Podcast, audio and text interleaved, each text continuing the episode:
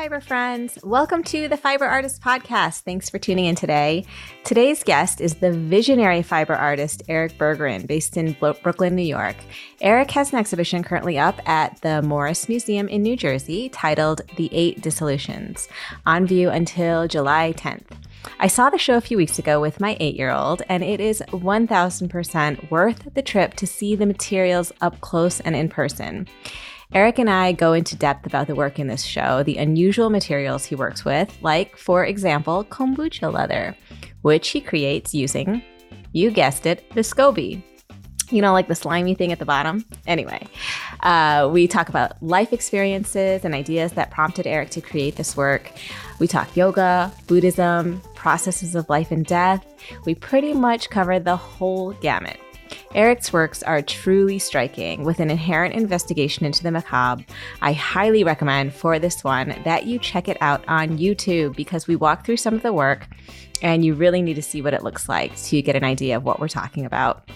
So head over to the YouTube channel to watch, and don't forget to give us a little like and comment and subscribe if you haven't yet. Finally, if you'd like to take a little fiber shopping trip, head over to niromastudio.com and get 15% off all your favorite fibers using the code PODFRIEND. Rope, wool, yarn, string, recycled silks, you name it, we probably have it. Again, the code is PODFRIEND for 15% off at Niroma Studio. And without further ado, you can find Erik online at erikbergrin.com and on Instagram at erikbergrin. I hope you enjoy this conversation as much as I did. Here's Erik. I'm Erik Bergrin. It's uh, same name on Instagram, B E R G R I N. That's all I need to promote, really. Okay. awesome. Just to let everybody know, Erik and I have never really chatted before. Um, I didn't even really know that much about your work. Um, and it was so weird last week when I was just, I was on Instagram, I was checking my DMs, and all of a sudden I got this flood of like 20 messages from 2019. And one of them was from you. And I was yeah. like, and I didn't know that it was that, I didn't know it was old. When I saw it, I thought it was a new one. And you were just saying, Hey, I like the podcast. Um, just reaching out, whatever. And then I checked out your work and I was like, Oh, cool. I really, it's really interesting. I would love to talk to this guy. And so I responded, um, uh, yeah, you know, like let's let's do a pod. And then I went back and looked at the date and I was like, oh my God, this is from 2019. Like, how did this happen? And then the coolest thing is that you have a show up, up right now at the Morris Museum. And I'm like, wait a minute. And I don't know. For me, I feel like it's like so serendipitous when things like this happen because I mean, the Morris Museum, by the way, people, it's 20 minutes from my house. Yeah. So, I, I, think I, I, think I uh, messaged you after I had a show in 2018, but I know it wasn't too long after I did that show. And I, yeah, and it's kind of good yet because it you know aligned with the show that I have up now. Yeah, yeah, the timing worked out mean like so well. So I actually went with my um with my eight year old. He had a sick day, um, quote unquote sick day. He had a little cough, and so I whatever. I didn't want to send him because I, I feel like the teachers will look at me sideways you know, yeah. because of COVID and everything. So I said, yeah. "Oh, he'll stay home with me that day." And that was the day I was planning to go see the show. And uh and I was like, "Well, you know, I guess I'll bring him." He it's funny because he like he likes sort of dark aesthetic things. Like he's really into Tim Burton and he loves horror characters. Like he he draws Freddy and Jason all the time and like all this stuff and I was like, "Maybe he'll like it. Who knows?" So I brought him. So what did he what was his feedback? Like what did he It was interesting. he was like, um okay, so the mannequins with the clothes are kind of cool, but he was really um he's the video. There's so there's a video in the exhibition and um he goes, it made me feel really weird. and he didn't you know it's funny because he can't put words he can't really put words to it he just said it made me feel weird maybe a little icky and he and he goes but the clothes were pretty cool it was like okay you know what it is i think about the video that adds another element. It's the sound. The sound, a hundred percent. Yeah, and the volume that it's out right now is like the loudest they would let me do it because there's another mm. exhibition like kind of close by that has sound and it can't obviously interact. But I really wanted that to be like as loud as possible and just kind of blast throughout the gallery. And so you could you're kind of bombarded with a overlapping of you know all the sounds put together the sound is so powerful like it, it gives you that visceral thing you're like what what am i what am I watching? What am I listening to? And it's a lot. I mean, it's a lot to take in. It's, I mean, it's so fascinating. I like cannot wait to get into your brain and understand a little bit about what makes you you and how you became this the creative person you are today. Um, so, I mean, yeah, let let's go back. Can you tell me like where where you're from? Where'd you grow up? And um, you know, I don't know. I'm really curious about how you came to not only the aesthetic that you're drawn toward, but also the subject matter. Because um, I know the show is about um, is about Buddhism. It's titled uh, "The Eight Dissolutions." So yeah, um, sure. I'm sure we'll get into that as you tell me about your background. um, I grew up I grew up in Jersey, in like Central Jersey, and it oh, was nice. very kind of normal. Yeah, it was like like an hour from the Morris Museum. So yeah, I mean it was very like normal. But I think when I turned 18, I started going to nightclubs and I started go, dressing up and going out. And they were always like kind of kooky outfits that I would make to go out. And, it, you know, it started with like just taking refurbished clothing and redoing it. And then I started making my own stuff. And then I bought a sewing machine and would, you know, get a bolt of fabric and lay a t shirt and cut around it and then have two of those and sew them together. And then I put together a portfolio of like stuff that I've made. And then I ended up getting a job at a costume shop. Then they, at the costume shop, they did all the stuff for the Macy's Day Parade and uh, big like foam team mascots and stuff. And I ended up working there for like nine months. My friend had got me in when they were in a bind. And then from there, there were all of these other shops that did stuff for Broadway and historical replica stuff. And I, kind of just I was like over hire at shop to shop and then that's really where I learned all my skills from. But during the time that I was working there, I mean, I was always making my own stuff. Like I would always just you know, I would like bathe myself in the techniques that I would learn because I would be so excited about it and then I would just constantly be making stuff at home.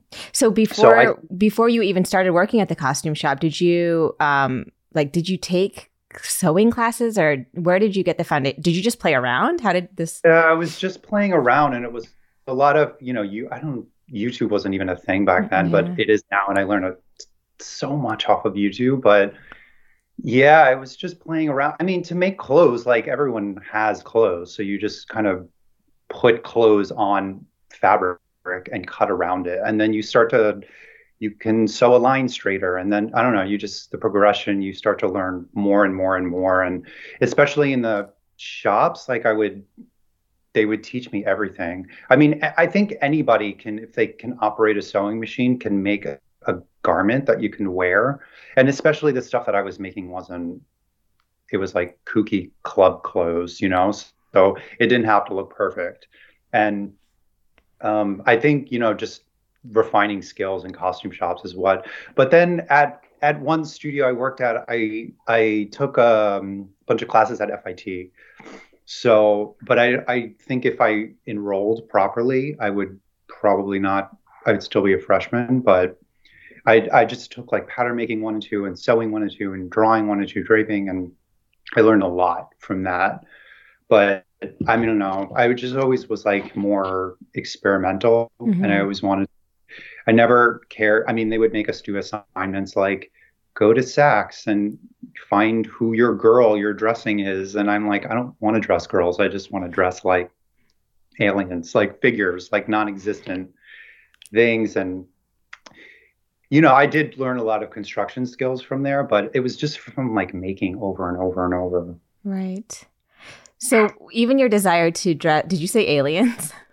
well, I mean, I just use that as yeah, I did, but I think it's more I wasn't interested in beauty, and I think a lot of fashion it's about beauty, it's about making women look better and making women empowered and I just never cared about that stuff. Mm-hmm. I mean, of course, you know, I want that, but it wasn't my artistic goals.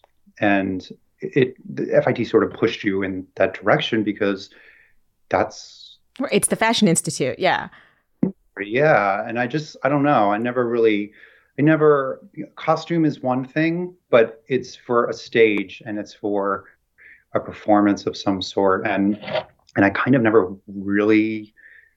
I don't know if I had a job, I would do it for that, but I wasn't interested in performance really mm-hmm. either. So I, I just didn't. It didn't really have a place, and eventually, the work started getting more elaborate and then I took it off the body at one point and started making like these guys behind me, these big kind of weaving things. And then that's I had a show in 2018 that was just large, strictly kind of we uh, fiber sculptures. There was more than weaving. and then for the Eight Dissolutions projects, I I wanted to put it back on the body. I'm like, oh, let me go to my roots really. And i really wanted to make the video and i wanted people to be involved in it and like have it on live people and stuff like that. So it it really came at like a slow progression. Right. So okay so let's go back to even when so the other show you were talking about with the um sort of form figure figure like woven basket. I don't know how to describe it. Sorry. Everybody mm. go onto the YouTube. You can see it behind him. Um, yeah, um, what was the impetus for that show? Like what what made you want to create these objects and what were you know what was the meaning behind them?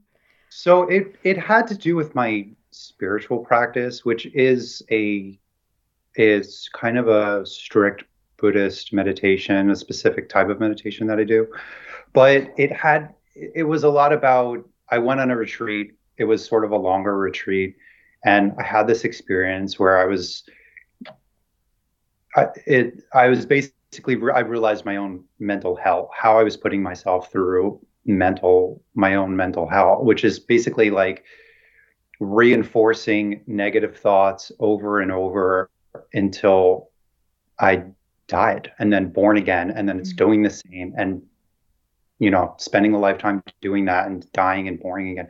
And I just re- kind of realized I was doing that to myself. And Shadow Work, which is the name of the show, was sort of an investigation into how to stop doing that. Mm-hmm. And that was the point of it was to like it wasn't like I was looking for answers. I was just trying to investigate uh, a little more. So each there are nine pieces. They're each like seven foot tall, and they're the pieces are te- it's like kind of a ritualistic telling of like how I did that to myself. And I I have a I have my book here. so this is incentive to watch the video because I always record. I, when I listen to podcasts, I never watch videos. I always do it audio. Me too. so it's yeah, it's good to convince people to watch the video too because then they can sing. It's like a like story time, like in this photo. Mm, totally. So, can I can I can I go through it? Yes, please. Okay. So, it starts off with this piece, which is um, this is the kind of the opening of the ritual. So this is all like boiled wool. Is it like the, the, chakras? Yeah. Mm. Uh, and so the candles are lit. There are candles inside, and they're all made of resin and wax and that's when the ceremony is kind of beginning. And then you get to this piece which is this is all stage sage. So we shot uh, this is a photograph from this magazine called king kong. So like halfway through the project we shot five of them for the magazine. But this is all woven. It's like this uh, five or six panels of woven. And that's when the uh, sage is lit and you're kind of dusted with the sage before the, the ceremony. Oh, wow. And then this one, it's all coiled. So it's like one inch pieces of fabric and it's like a big blue piece. I should describe them for the audio people. It's a big blue piece that's like, it has a Tibetan singing bowl in the middle and um, it's all coiled and and it's supposed to look like a mandala. So it's just like one inch strips of fabric that are wrapped in uh, roving and thread and then sewn into these like 3D shapes. Wow. So you can kind of see them on this. So in this piece is when the bell in the middle is rung and the ceremony is ready to begin. and then there goes this one, which is a large jute. It's all made of jute rope, and I had to build. I, I never, I you know, I learned weaving from YouTube too, mm-hmm. and so I had to build a loom for this one because I didn't want any seams in it. And I was in another studio at this point. It was so big that when I moved the studio, I had to leave it there because I couldn't get it out without undoing it, which probably would really. That's sad. I I know. I don't. I mean, you know, it was like a frame loom, so it's just a bunch of nails and wood and stuff. But and I I don't know. But anyway, this is this piece. It's called Juanita, and it's basically like the body. It's a it's all made of jute rope, and the body is split open, and there's like kind of black nails and uh, different wires and stuff inside, and that's kind of when after the, cer- the ceremony starts, the body split open and all that junk is sort of ready to be exposed. And this this part, I'll get back to this one, but this one was sort of the key in how to get out of this whole cycle. Mm-hmm. So this one is actually my favorite. It was my least favorite after I made it, and now it's my most favorite. Actually, looking back at it. And where is this piece now? Where are these pieces now? They're dispersed. So like d- they're different pieces are in different places. Some are in storage. I have one here. There's a couple in people's houses, and uh, the rest are. I have to get back on that because yeah. I don't. Even, yeah, I think the most of them are are in storage though. This one is that's a real person. It's called the crematorium, and it looks like a giant chimney. That's all black and it's all woven. Um, it's jute rope and wool, and then the top is all coiled. So these are all coiled pieces. Oh wow! And then this one is the cocoon, which is all wool that's woven together on a structure, and then it's done. This part in the middle is all reed, and the kind of tentacle-looking parts in the bottom are all reed that wow. are over. And then the last three are so this is so cool. I I did a retreat at this monastery in Nepal and which is where I first learned about this, which is this this one here. And the, the last three pieces are called the the disappearing of the rainbow body, one, two, and three. So in this monastery, it's so cool. There's this room that they took us to at the end of the retreat, I guess, that when you're enlightened, when you become enlightened, and after you die, you're burned usually and you they build these pyres for them that they burn them in and they find relics in ashes after mm. the enlightened beings are burned and so they have a room in the monastery full of all these like pearl they're usually pearls that grow every year. So they're in these cases and they're they're measured out and they have the measurements next to them in very minuscule amounts that they grow but they grow every year and they leave these relics. So it's so cool. I, I mean i was like you know it's kind of like hard to believe that this is happening but i just thought it was like a cool kind of concept. But the rainbow the three rainbow body pieces are they're large woven pieces made of reed that's all dyed. And then they have these strings nylon threads coming from the center. Mm-hmm. and this one's black here. And then this is the second rainbow body piece which is a large green piece and it has a little mummy inside. Do you see him? Yeah. Oh my gosh. And then this is all black here. Well it's blacker down the strings become black. And this is the last one which is uh, all black like the strings are all black. So it's this large red reed piece with all coiled inside. And the rainbow body the disappearance of the rainbow body but the rainbow body phenomenon is a concept that if at the time of death you become enlightened your body shoots out into rainbow light. Wow. it just kind of explodes. And there's all these cases of that happening whether it's true or not but I just thought the disappearing of the rainbow body is basically the elimination of that rainbow light mm-hmm. disappearing. You know, so the whole thing was this ritualistic telling of like how we put ourselves through this mental health, the negative thoughts, the body split open, you become the thoughts, and then you everything that's good is being sucked away, which is the rainbow body pieces. And then in the show, had it in uh, in 2018. It was at Marlborough, and it was all dirt. I had the gallery where the pieces were filled with dirt, and it was in they were in a circle. So it's kind of this you know circular motion of like doing this and reinforcing over and over but this this fourth piece the one of jute called juanita this is sort of the key to i think getting out of it mm. so when i went to I, I had traveled around Peru one year. And there's this, oh my God, there's this museum in Arequipa. If anybody goes to Peru, make a trip to this museum. It's it's it, it's in the city called Arequipa. And it's this mummy called Juanita that's there, and it's sort of based around it. But this mummy was found forever ago, and she was um, held in an ice box. And basically, what they found, she was preserved. And the whole museum, they explain in the beginning via video, like what happened, but basically they took her on a three day journey in the Andes and then hit her on the side of the head with a rock and sacrificed her to this to their god Pachamama. And you know, it's like horribly, horribly gruesome.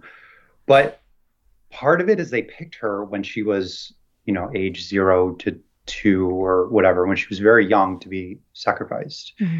And it was I don't know. I, I remember they take you through the museum. It's very dark. There's all these objects that she was buried around with. So you get to see weavings and um, different like silverware and and and pots and and stuff like that, cooking stuff. And then you they take you into the room. They part the curtain, and then it's super super dark. So your eyes take a minute to adjust. And then there's her in a box, like curled up, and it's an ice box. And I was like I never had an interest in mummies. I didn't really know. I was so struck by this. It was like bone chilling. It was amazing. And I, the whole experience was like, you know, it's a cool sight. I love that stuff, of course, but like there, I knew there was more to it mm-hmm. than that. And I sort of realized that, like, I don't know, I just became like, this idea of like knowing you're going to die at a young age you know she knew for like she was like 12 or 14 mm-hmm. when she died so she knew for like 10 years that she was being going to be sacrificed. Right. And I was like, there is no, our, according to the grand scheme of the universe, like that's our life. Like in the beginning of to the end, it just, it's like a hundred years is like nothing. There really is no difference between these 10 years of knowing you're going to die and our hundred years of knowing. Right. And there really is not, there is none. And I was like, that's why it was so striking is because I feel like you could either use that knowledge of death is coming to completely be trapped in fear, like, oh my God, I'm going to die. Like, I have to make every moment count, or be completely liberated. Like, yeah. nothing matters because it's going to be over so soon. So that was really the point of shadow work was like how to get out of what I'm sort of doing to myself. Like, and I feel like that fourth piece, Juanita, was sort of the answer. And actually, the Dissolutions, which was the next next project, was a continuation of that because it was all about the death process, mm-hmm. really. Um, so can you, ex- well, okay. Before you explain the Dissolutions, yeah. um, let's go back to Peru. When, like, when in your life did you go on that trip? Um, I was there like six years ago, I think. Okay. Something maybe seven. And because I was going to ask you, like you probably just, that's probably the answer, but I was going to ask what was were there moments in your life or either um, a piece of art or a movie that you saw that completely changed like the, the inside of you that resonated so hard inside of you that it's sort of like it it took you on the path that you're on today, which sounds like seeing that mummified, seeing Juanita really yeah. kind of it it sort of um it was like this jumping off point for you creatively. And yeah. I think so and within you, I, I guess. Not even just like, you know, in terms of your work or whatever, but what like what was happening inside you at the time.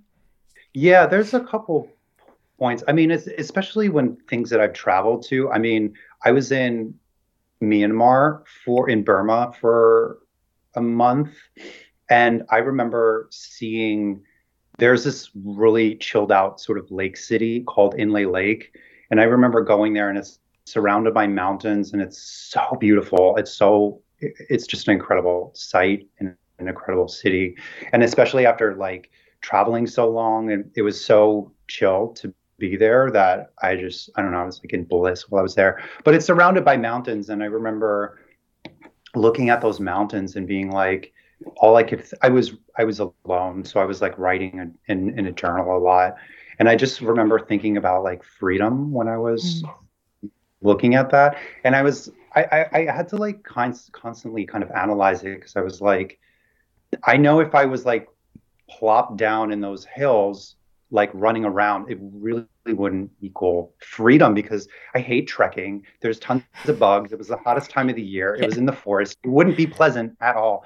But I kind of realized that that site made me, and I think whenever anybody travels and sees something and just like so beautiful that it makes them weak, it makes them want to cry. Yeah. It was kind of like that. It was like what freedom really is is stripping away all the filters until you're looking at something so beautiful that you have no more fear. And it's no more no nothing that's hard anymore. It just weakens you into a state of vulnerability and tenderness. And i think that state is what real freedom is all, all about. It's just not having any guards you know nina simone said it amazing in her documentary where she that documentary is so good and there was like a famous line where she was like I'll tell you what freedom is no fear, you know? And she's like, I feel that when I'm on stage. And that, it took me a minute to figure what that was, but like that whole documentary was shocking because she was so angry. Her whole life, she was fighting for Black rights. Yeah. And she was so angry that she had to move to Africa to get away from it with good reason, of course. But after hearing that, I was so shocked because I didn't know any of that. I know her music, but I didn't know any of that stuff about her. And I was so shocked because when she opens her mouth, it's the most angelic, beautiful, gentle. I mean, that song "Wild is in the Wind," "Wild, Wild in the Wind," "Wild is the Wind." That makes me cry every single time I listen to it. It's so beautiful, and I was so shocked to hear that because I would never expect that to be coming from. There's anger, you know, mm. for an angry person. And I think that when she goes on stage, she's able to take that anger and really transform it into something that's like so angelic and soft and beautiful. Mm-hmm. And it, you know, they say that like all delusions, which is like any sort of negative, like anger, jealousy, hate, all of that is like a delusion. The root of that is fear. And if you're able to take that and translate it into something that's so real and gorgeous and beautiful that's real alchemy you know That yeah. is mm. real she is a wizard i mean she is the wizard in every sense of the word yeah. and i think with you know that's always been my goal of trying to achieve and not to put it in a great gallery. I mean of course i want to do that it's amazing but it's more because i don't want it in me anymore. Right. And that's that was the point of shadow work really. I mean that's the point of all my work really. Right right. Where so do you think um all the, the all the inner all the inner feelings that you want to get out and all the all the all the processes of going through all this and and and finding it in your art to express all of it where do you think that all came from with the way that you were treating yourself and the way you know i think it's it's just a thing that everybody has. I mean, I'm not particularly, you know, I don't want to uh, comparatively, you know, I'm not like depressed or I'm I'm pretty happy. But I think if you, it's the anybody, human condition, right, to always have. And I think if anybody really digs in, into themselves, there's a lot of stuff there. I mean, if I mean these retreat, you know, my like meditation retreats, they help me go to a place, but if anybody even goes to therapy and has like one moment where they like all of a sudden start crying and they get in touch with something, you realize that you have a subconscious and there's stuff buried there, mm-hmm. you know? And it and it's there's something deeper there. And so I think if anybody actually like digs into themselves, you'll find all of that stuff that's been buried there. And I've just been doing this work for I mean not the like artwork, but more mind training work mm-hmm. that I just get excited about digging it up, you know? Well, that's and what now, I, I, mean, that's what I find so fascinating too. I mean, the fact that you, I mean, are you a, an actively practicing Buddhist? Uh, yeah, I would say that. Yeah. Yeah. I mean, I don't know the correct terminology. yeah, it is the correct, it is the correct terminology. So like what yeah. what I mean, brought you to even explore that? Because you know, we live in a western world that's not you know, it's like if you grew up with any religion around here, it's either, you know, Catholicism or Christianity, maybe, you know, Judaism, whatever. It's like the, the three, right? And Buddhism mm-hmm. and Hinduism don't uh, play a huge role um, just in, I mean, in our Western United States and our culture. So I guess I'm curious, it's like, how did you first get into that? Like, did someone else introduce it to you or? Not uh kind of. I mean, I it started through yoga. I mean, mm. I had like you know, I was on like a long road trip and my, we, you know, we were driving a lot and my body was all like, from being in the car. And I remember sitting on a poolside and being like, if I don't do something about my body, I'm going to die. Yeah. Like, and, and so I came back and I took a, a yoga class in a studio f- for an hour every single, every single day, seven days a week for eight months. And I was like in bliss mm-hmm. for like, it was I've never experienced anything like that before, and I have never since then. And I don't expect that outcome, anybody or anything like that, but it was amazing. And so I had a teacher that would do like five minutes of meditation before, and then from there, I was like, there's really something to this, you know? And then I was reading books, and I honestly, The Power of Now completely, I read that like forever ago, and that opened me up to a whole new thing. And then someone mentioned this 10 day Vipassana retreat, which was, it's a, they're pretty popular. They're like all over the US and all over the world, but it's 10 days and it's like you go there and there's no, you, they take everything away from you. So there's like no reading or writing or, uh, you can't speak for the 10 days. and it's like 10 to 12 hours of meditation a day.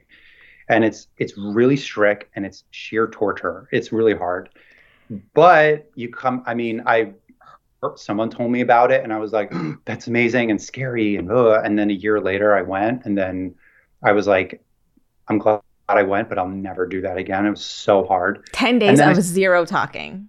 You know, yeah, you can talk like day 10, but you get there on day zero. So it is. Yeah. right. Proper- and no writing. So you can't even get out what you no writing. were thinking of.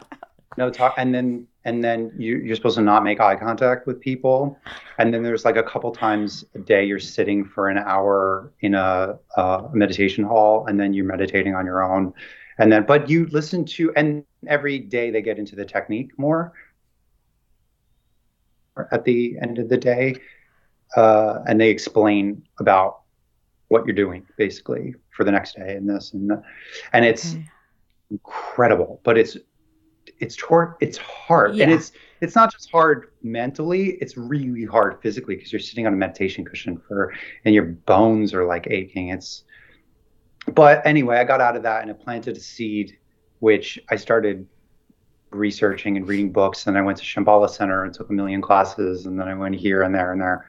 And then i was like okay i'm ready for vipassana again. And then i went back and then i went back again and then i went back again. And then i don't know it just I found a teacher that's really good and that breaks things down kind of scientifically and logically and practically. And it's mm-hmm. not just like, you know, I'm talking about rainbow body and all of this kind of ethereal, airy stuff.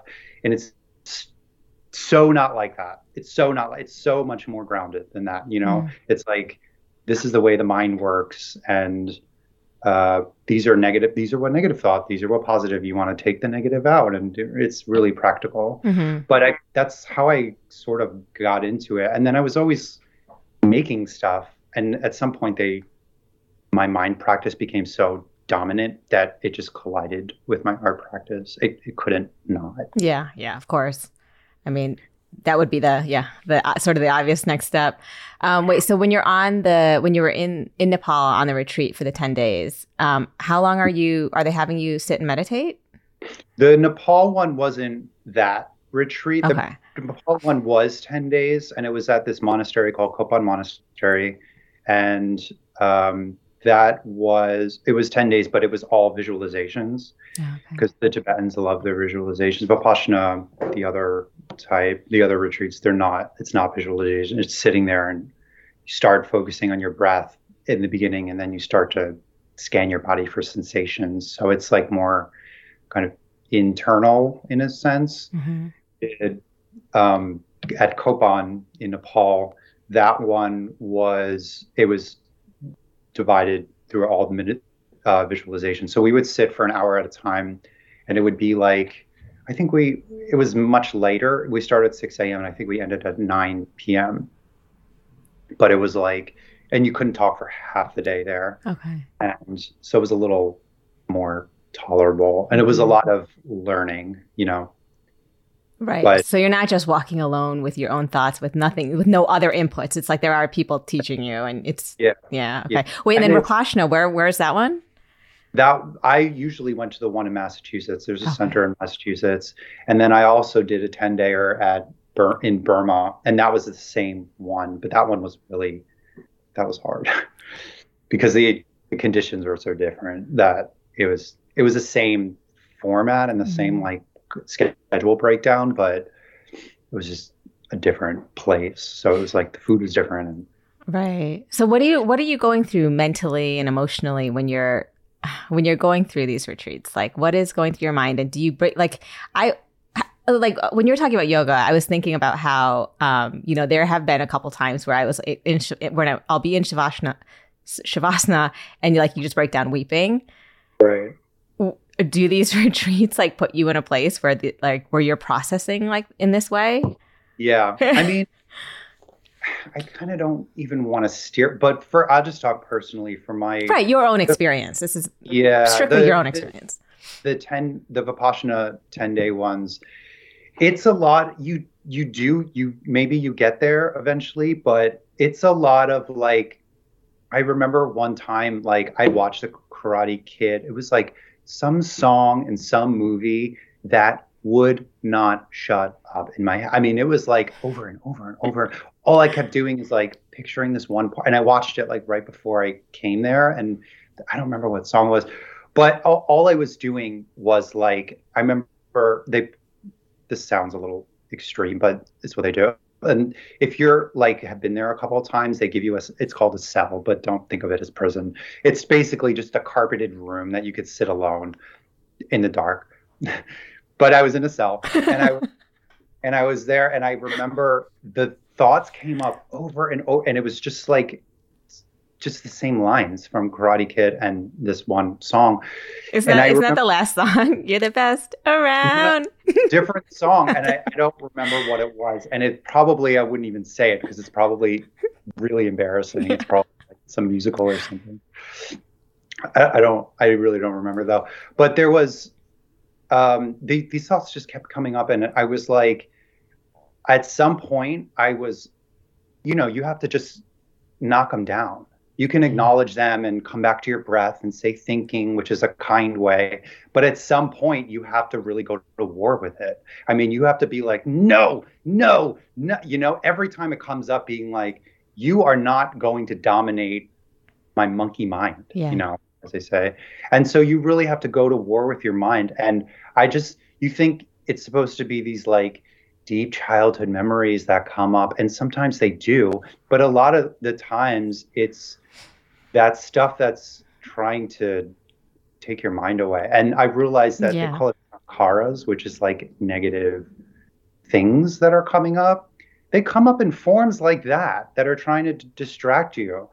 And I realized that I was fighting these things the whole time instead of trying to be present enough that that stuff will come up. That was that, mm-hmm. you know. So, th- yeah, deep childhood memories come up, and shit that you didn't even think that you remembered from like preschool and stuff. And it doesn't have to be like trauma or anything. Could be, but a lot of stuff is like just weird memories that you're like, oh my god.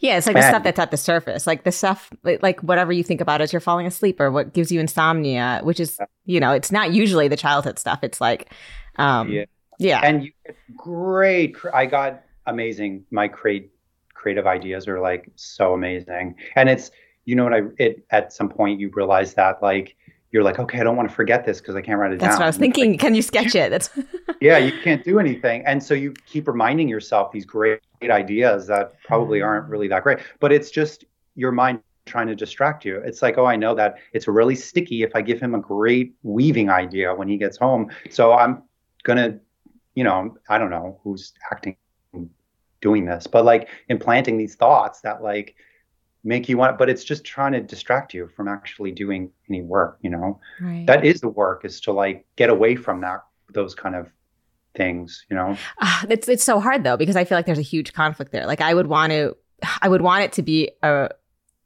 like the reason i go do those things to clear the mind so that the creative ideas will flow so that yeah. those things will come in yeah but you're supposed to be working on your inner yeah. work yeah, then, it, you know. a minute. It took me a minute to realize that because I was like, I don't want to lose these ideas. Yeah. And, Ten days, I'm going to forget.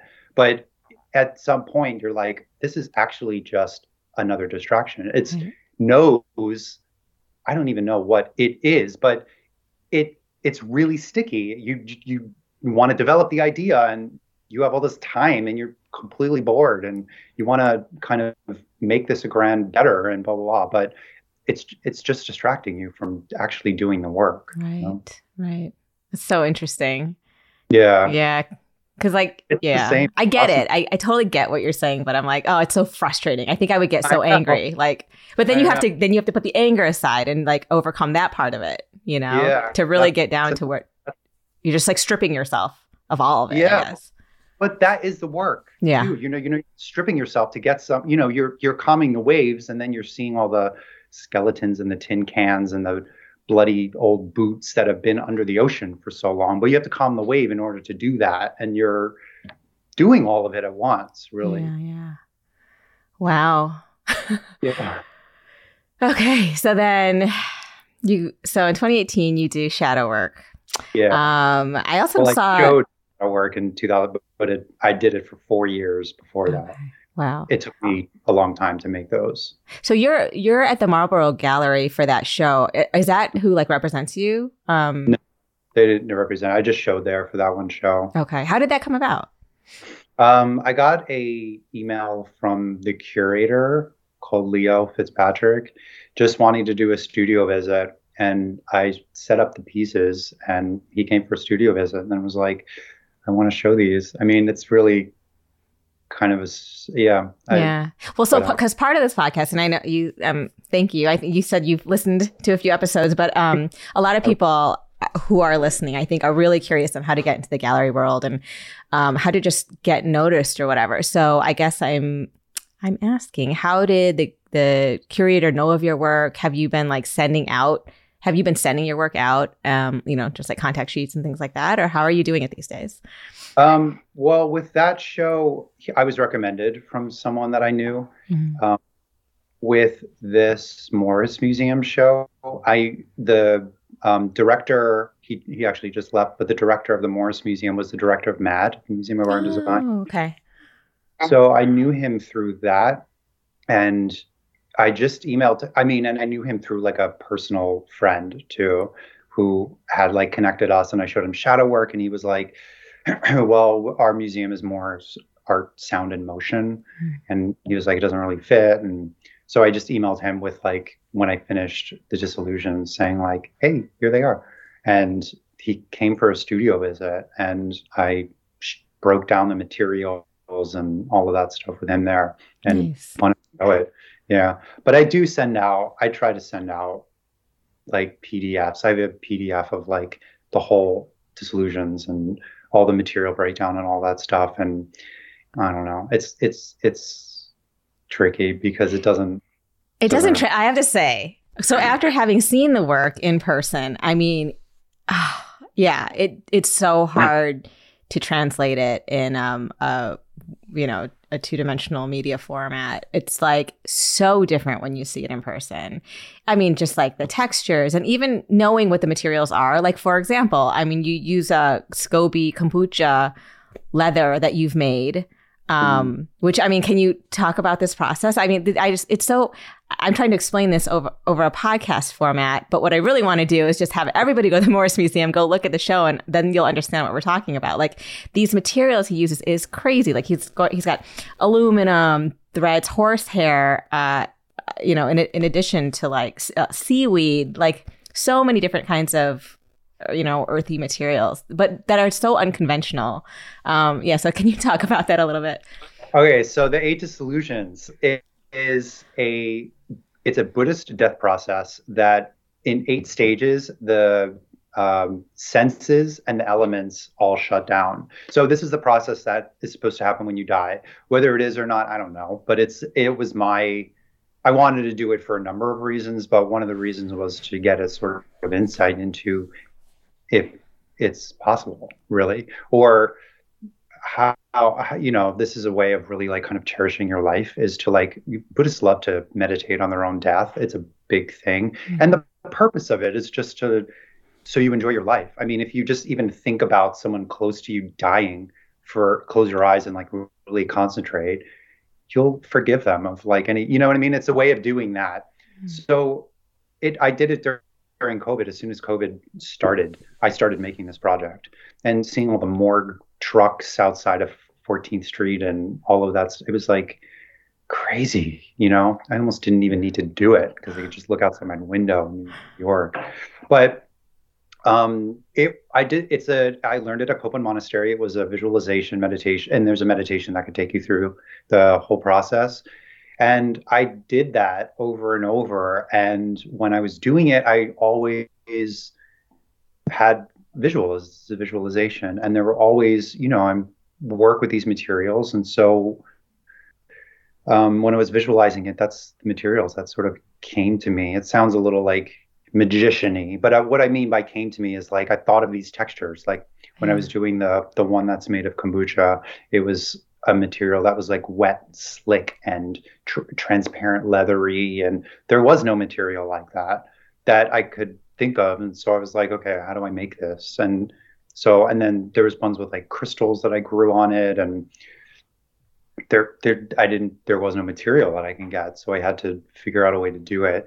But basically, each piece, there's eight pieces, and then there's a figure in the middle in a video.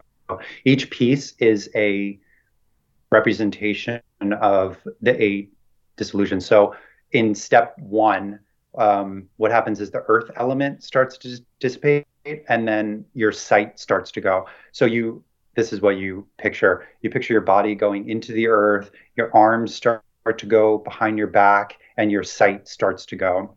And then that gives rise to the second, which is water and sound. So all the water dries up from the body, the fluids from the body, which is for um, elements of water, and then um, your hearing starts to go, and that's the second third. And so each, each I just did the med- the visualization over and over, and I would start to get all these like visuals, and then I would draw them out, and then you know, and then we made the video number one so you could show they're real people because on the in the show I have them on they're on mannequins, but I made all the heads for it, so they're full body sculptures. Mm. But they're you can actually wear the pieces. So we made a video that has people wearing them as well. And then I made all the each of the eight dissolution pieces.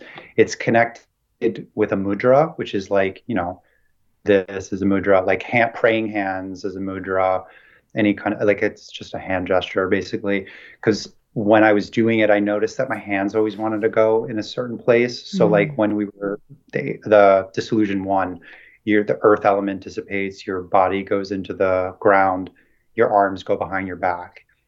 And then, you know, I always notice my hands went. So each one and the same way. So like here's dissolution one, I have a photo of it. And this is all felted. And then this is like the top, the skirt is a skirt is all felted. And then the top is like 300 and something strips of linen that are kind of woven in this diamond pattern and they're all different colors. And then the head for it, that's a real person, but the head is made of seaweed. And then this is the the mudra for it.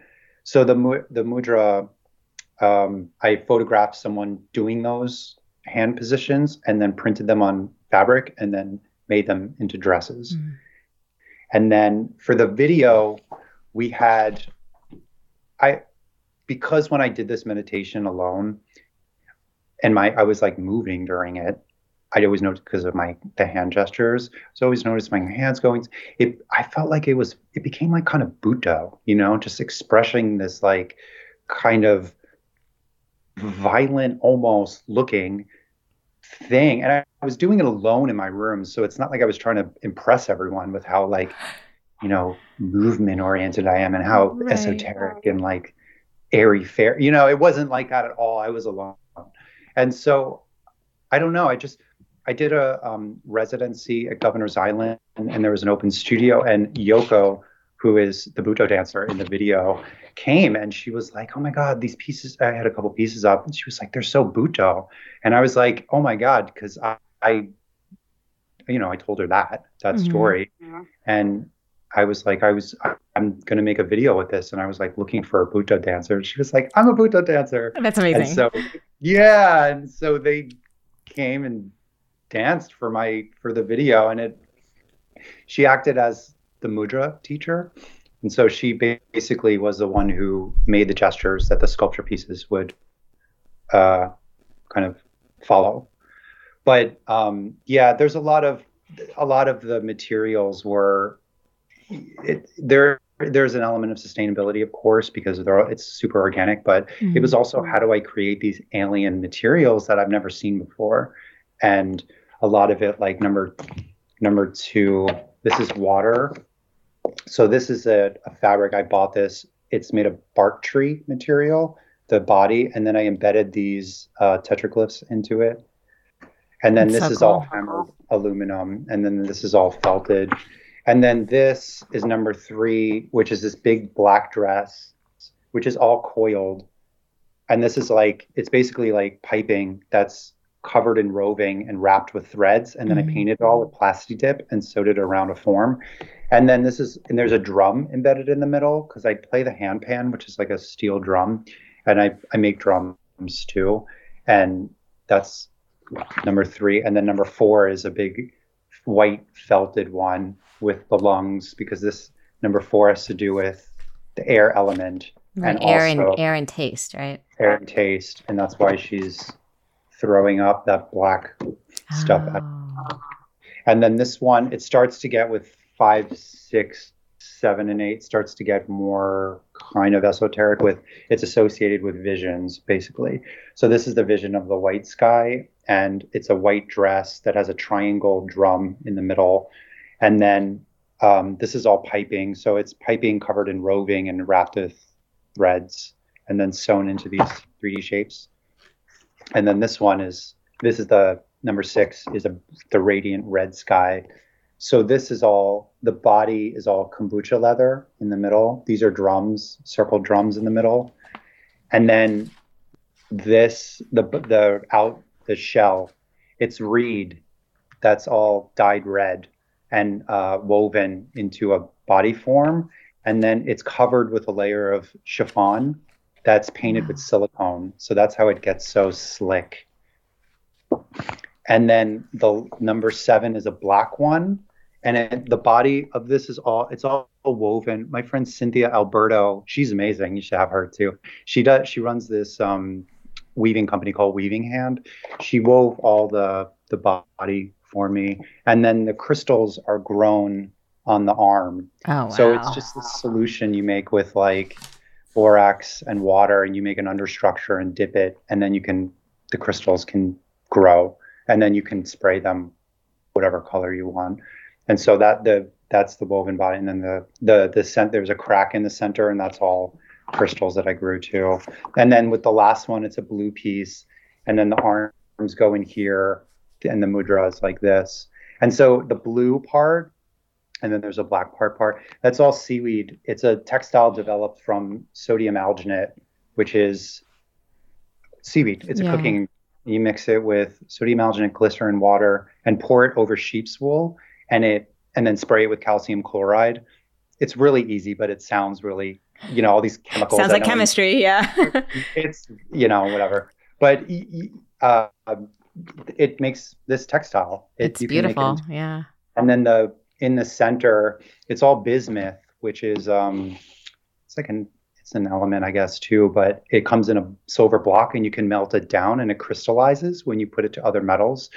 So I, I made bismuth crystals to put down the center because the last piece is about emptiness and it's basically like your body exploding into kind of bardo or into and emptiness is like a grand Buddhist concept. And the only way I could like translate that feeling that I was getting was to be like a tiny astronaut in the middle of the Milky Way and you're just floating there in like nebulas, you know? Yeah. And so that the, the last piece was based on space. And so that had to be the most like alien materially one. And so, um, yeah, so all the pieces are on display. We photograph them on people and then we made the video. And there's a figure in the middle that's about in the show that's about to go and it's wearing a weaving that I wove. Um, and it has hash marks on it, and bells, and the one this, laying down. Yeah, in the middle, and each of the pieces is associated with a sound. So in the video, and you can watch the video. Um, it's on Instagram and YouTube and all that.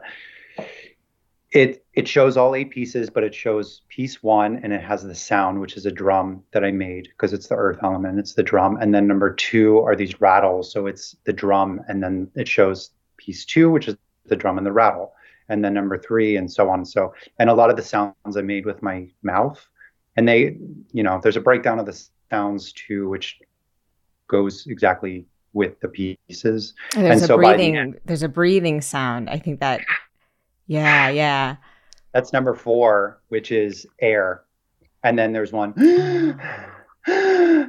which that's number three which is fire okay yeah, so that by number eight, all the sounds are built up, and then and then it ends, and then you just feel the hear the breathing, and then Yoko doing the dissolution mudra teaching at right. the end. So is the video uh, is it public on YouTube? What should yeah. people look up if they look up dissolutions? Uh, Erik? Yeah, there's a link to it in the bio of my Instagram. Okay. Um, the the director of the video, his name is Arkan Zakharov he I mean, if you go to my Instagram, he's tagged all over the place. He was he um it's on his YouTube page. So I'm sure if you look up my name in Eight Dissolutions, it'll come up too. But he was brilliant in doing that video because it was very like bare bones and oh my god, he pulled out so. It many... looks like a really a, hu- a big production. amazing! It's amazing, and I hate to like praise my own. No, work, you should. It's it's praise him because it was I mean, we talked about it extensively, but like, oh my god, the stuff that he did in person, and the makeup artist Andrew D'Angelo did all, and the Billy Schrader did the hair, and just everybody, just the models that we got were just everyone was just so it was beautiful. It was it came together so so well, and it was it was hard to organize. I mean, it really looked like, um, you know, a beautiful sort of piece of performance art, uh, sort of, and very cinematic as well. Mm-hmm. Um, and I know you've done like costuming for film. Um, mm-hmm. You did a horror movie. I don't know when is that movie out, by the way. Did I did I tell you about that? No, I went on your Instagram. I was doing. Oh, so I was doing my stalking. yeah. Um, it is not out yet, but it will be very soon. Okay. There's Do you have a title? I, is there a title that you're allowed to? Yeah, called A Wounded Fawn. Okay. So that and it, it'll be on Shudder when it when it does come out. And uh, I'm not sure when it's going to be on Shudder, but it's going to be out on something else very soon, which I just got word of. So look for that because that that movie is going to be it's going to be really cool. Nice. Um, is that something you want to do more of? Like, did how was that experience? Uh, it was it was amazing. I mean, I love doing costumes. I mean, while I was doing um, shadow work, while I was like getting ready for the show, I designed this. Um, John Cameron Mitchell, who did Hedwig and the Angry yeah. Inch, I did, he did another tour where he was just talking about the history of Hedwig and singing songs from it. and all that. And I was I was doing that cost. It was a set of costumes as I was doing uh, getting ready for shadow work, and so I I just I loved I love doing costume stuff. Yeah. It's amazing, and yeah, I do want to do more of it. Yeah, for sure. I'm, I'm doing working on a movie now called uh, The Life to Come, which we're filming in June. So I am doing more of it now. Awesome.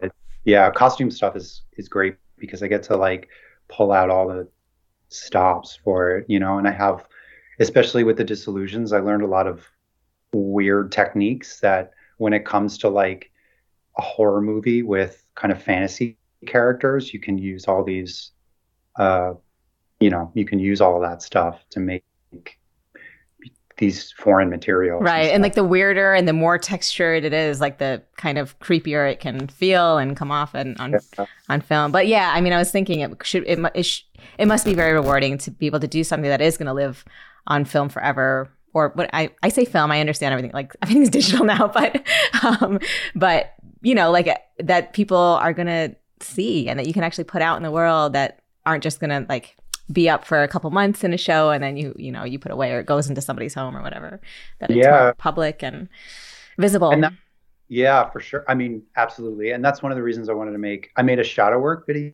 as well and i i really wanted to do that to make it longer lasting and everybody loves film. Yeah. So I I wanted to, and and that's how things get seen too. You know, I not everybody can come to the Morris Museum show, so right.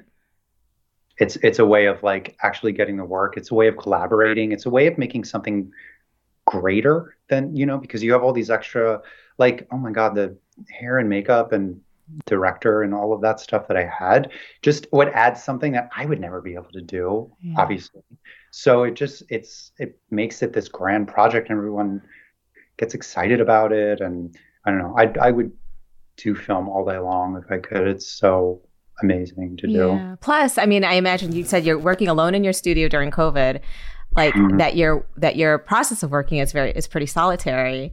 Um, so yeah, then fi- getting to be able to like have contact with people and actually collaborate and work to you know work with actually other actual other people's is a little a departure from having to just kind of be alone in your studio, see yeah. what works.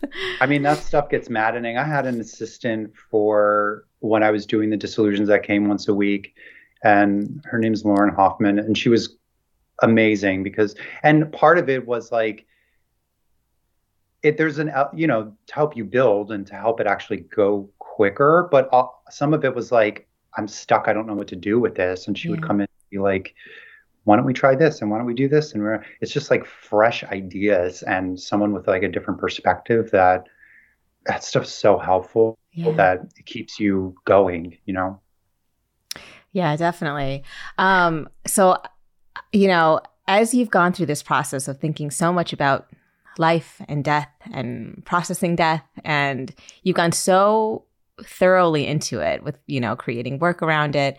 How are you feeling in terms of um, at some point, right? You're gonna die. I'm gonna die. How are you feeling about approaching your own death? Like thinking about that? Because see, I don't think about it a lot ever, but talking to you has made me start thinking about it. And I'm like, is he gonna be? okay? Does this mean he's okay with dying? Like, you know what I mean? Like, if if people, if Buddhists um, think about it so often, it makes me think that they get to a point where they're okay with it.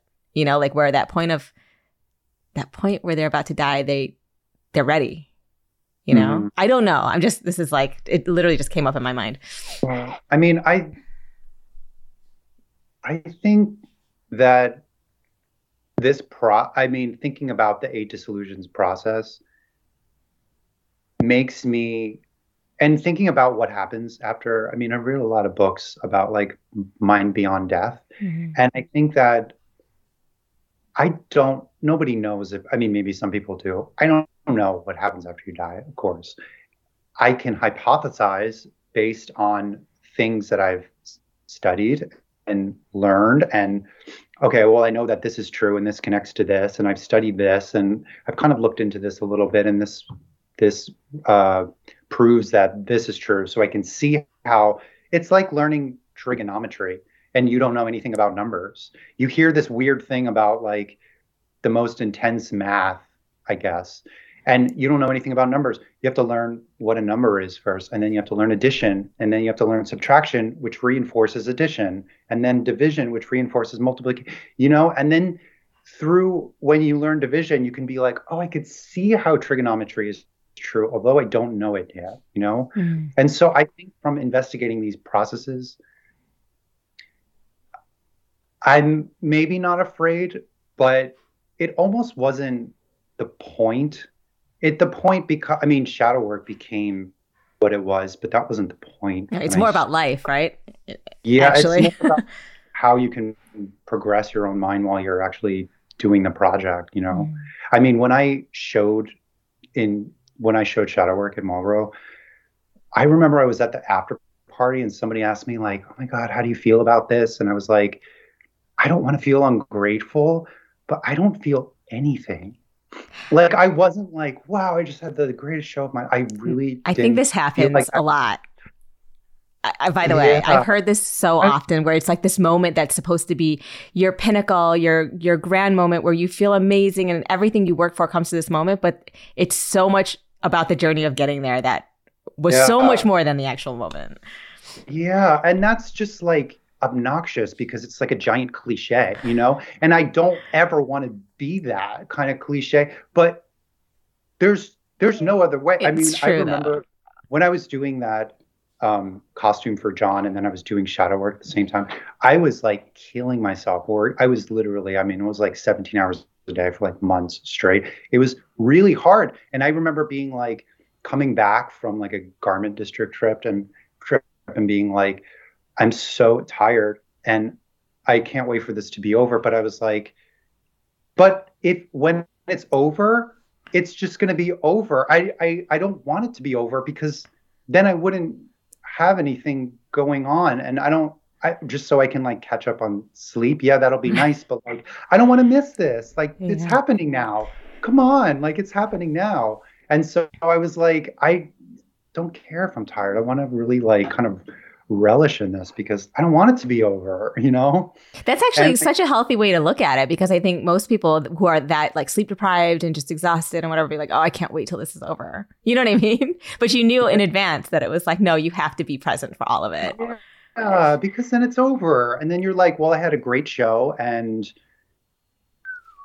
right. Know? And then what? I know and I I don't want to miss it. I'm like I feel like I was missing it. What for like the two hours of my opening and like right. you know a bunch of Instagram likes afterwards because of people went to go see my show and praised it. I that's wonderful. Believe me, I love that. But I, I missed the four or five years I spent making that project. Yeah, you know? yeah. Just for like one hour of like happiness that will never come. I'm never going to be chasing that again. Isn't so it amazing? I, the the the yeah, the conflict of it all. It's like yeah. I mean, so like I don't know. So I, I there there are there is stuff that I've learned, but I think from the however long I was doing the Dissolutions, I developed my mind was developing the whole time, and I I would have to probably sit down and be like, how was I before this project to really understand? And I may not even ever get there because it was such a slow progression. But I know that all of these projects really they don't answer a single question. They help me really become a better person as like I don't know, cl- kind of cliche as that sound. It really does it really does progress my mind, which is the most it's really the most important thing mm-hmm. to me about the work, about me making the work you know whatever it is to other people that's good good. But for me it's really i don't know. I i mean, I mean i enjoy doing it and there's like lots of techniques i'm like obsessed with learning new things and improving craft which mm-hmm. is a huge thing. I would do it for that reason alone. But if if i'm not becoming a more marvelous person because of it then i'm not doing the work. Yeah so do you feel very changed from let's say 5 years say 8 years ago? I don't know. When did you start like creating in a in this way where it was um where it's more like healing and self inner work um as opposed to just like, you know, making something cuz you feel like making something? Like Sorry, cut out the last part. Making, oh, what was it? Like, um, Making. yeah. Like, do you feel if you look, say, like I don't know, ten years back or whatever, be, to a point where before you started working in this way, where it was about, where it is about like processing um, what's happening inside, and um, like, do you feel do you feel changed? Do you feel like you're becoming more a more marvelous person? And like you say, yeah, yeah, and it's it's it is the work that has been doing that, but it's also the conversation I have on a daily basis with myself and with like other people and interacting with other people and being like, oh, you know, uh, things come up that's like, why are you making this work? And you know, I mean, I didn't know it was going to be in the Morris Museum. I was just making it because I wanted to. And it was like, why are you making this? It's more like giant things. Do people need to see this? And blah, blah, blah. and then I would have to be like, shut up, you know, like in a in a kind way, but be mm-hmm. like, don't let this touch the work.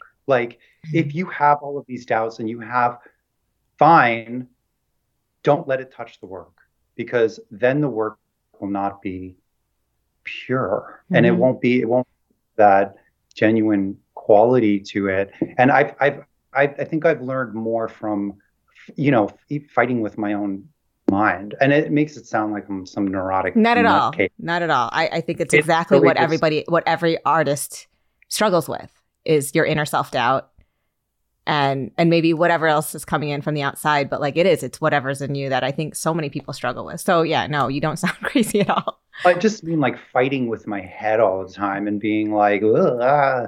but just I, I mean these thoughts come up and I, I i know that they're not healthy and i don't want not even just doubts but just like i'm angry at this person or why did this person do this or any of that stuff. Like i don't want I don't want that stuff. You know, I don't, yeah. I don't, it doesn't feel good to be angry. I don't want to be angry. It's not healthy. It's not driving my art. It's not noble to be like, oh, I need it there because it helps me, you know, be in pain, which creates my art. I don't want that. Like, I'd rather just give up making and be a happy person if it came to that. Mm-hmm. Luckily, they go hand in hand. But, you know, I, I mean, um, yeah, I mean, I think from just analyzing my thoughts on a daily basis in reaction to actually doing the work has, yeah, for sure, it's changed me into a person that I I enjoy being with, which is myself. Yeah, really. yeah, that's great. If you look back at like your ten year old self, do you think that he would,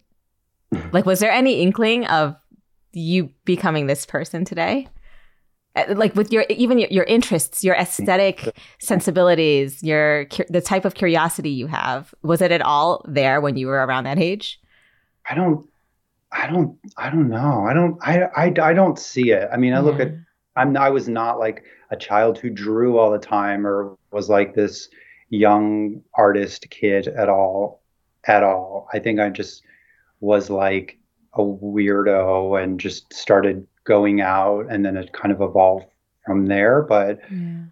i look at no I, I that's I interesting don't. to me i mean i ask because yeah. i have kids so i'm like I, you know you you think you can see what they're going to become but i guess you totally fucking can't at all I,